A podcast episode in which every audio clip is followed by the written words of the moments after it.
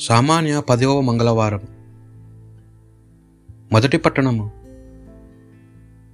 పునీత పౌలు గారు కొరింతీలకు రాసిన రెండవ లేఖ. ఒకటవ అధ్యాయము. పద్దెనిమిది నుండి ఇరవై రెండు వచనముల వరకు.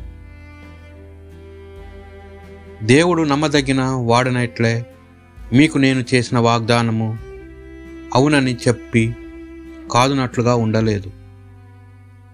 ఏలయన శిలాసు ద్వారా తిమోతి ద్వారా నా ద్వారా మీకు బోధింపబడిన దైవపుత్రుడగు యేసుక్రీస్తు అవునని చెప్పి కాదను వాడు కాడు కానీ ఎల్లప్పుడూ అవును వాడే. ఏలైనా దేవుని వాగ్దానమన్నిటికీ ఆయననే అవును అను సమాధానం. ఇందువలనే దేవునికి మహిమ కలుగుటకై యేసుక్రీస్తు ద్వారా మనము మన ఆమెన్ పలుకుదము. మన క్రీస్తునందలి జీవితమును మీతో కూడా నిశ్చయమొనర్చువాడు దేవుడు కదా. మమ్ము ప్రత్యేకముగా ఉంచినదియు దేవుడే కదా. ఆయనయే తన ముద్రను మాపై వేసి మనలను తన వారిగా ప్రకటించెను. ఆయన మనకు కొనర్చిన వానిని ధృవపరుచుటకై మన హృదయములందరినీ పవిత్రాత్మను అనుగ్రహించెను. ఇది ప్రభువాక్ భక్తి కీర్తన.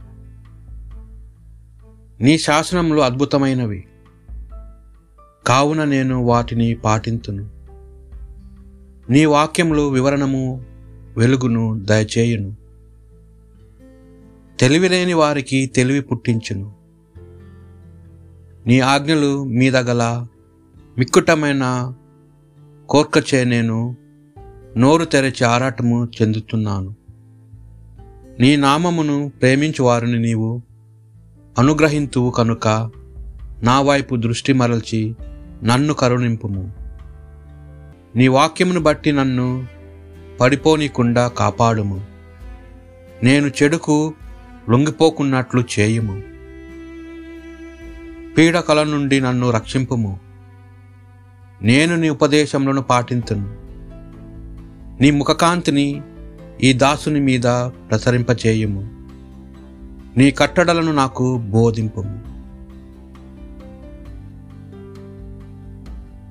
కొనిత మత్తయ్య గారు రాసిన సువార్త ఐదవ అధ్యాయము పదమూడు నుండి పదహారు వచనముల వరకు.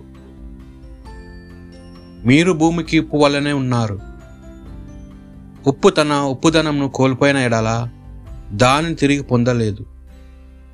అట్టి ఉప్పు బయట పారివేయబడి ప్రజలైతే తొక్కబడినే గాని మరెందుకును పనికిరాదు. మీరు లోకమునకు వెలుగై ఉన్నారు. కొండపై కట్టబడిన పట్టణము మొరుగై ఉండజాలదు. ఇంటనున్న వారికి అందరికీ వెలుగునిచుటకై దీపమును వెలిగించి దీపస్తంభము పైననే ఉంచెదరు.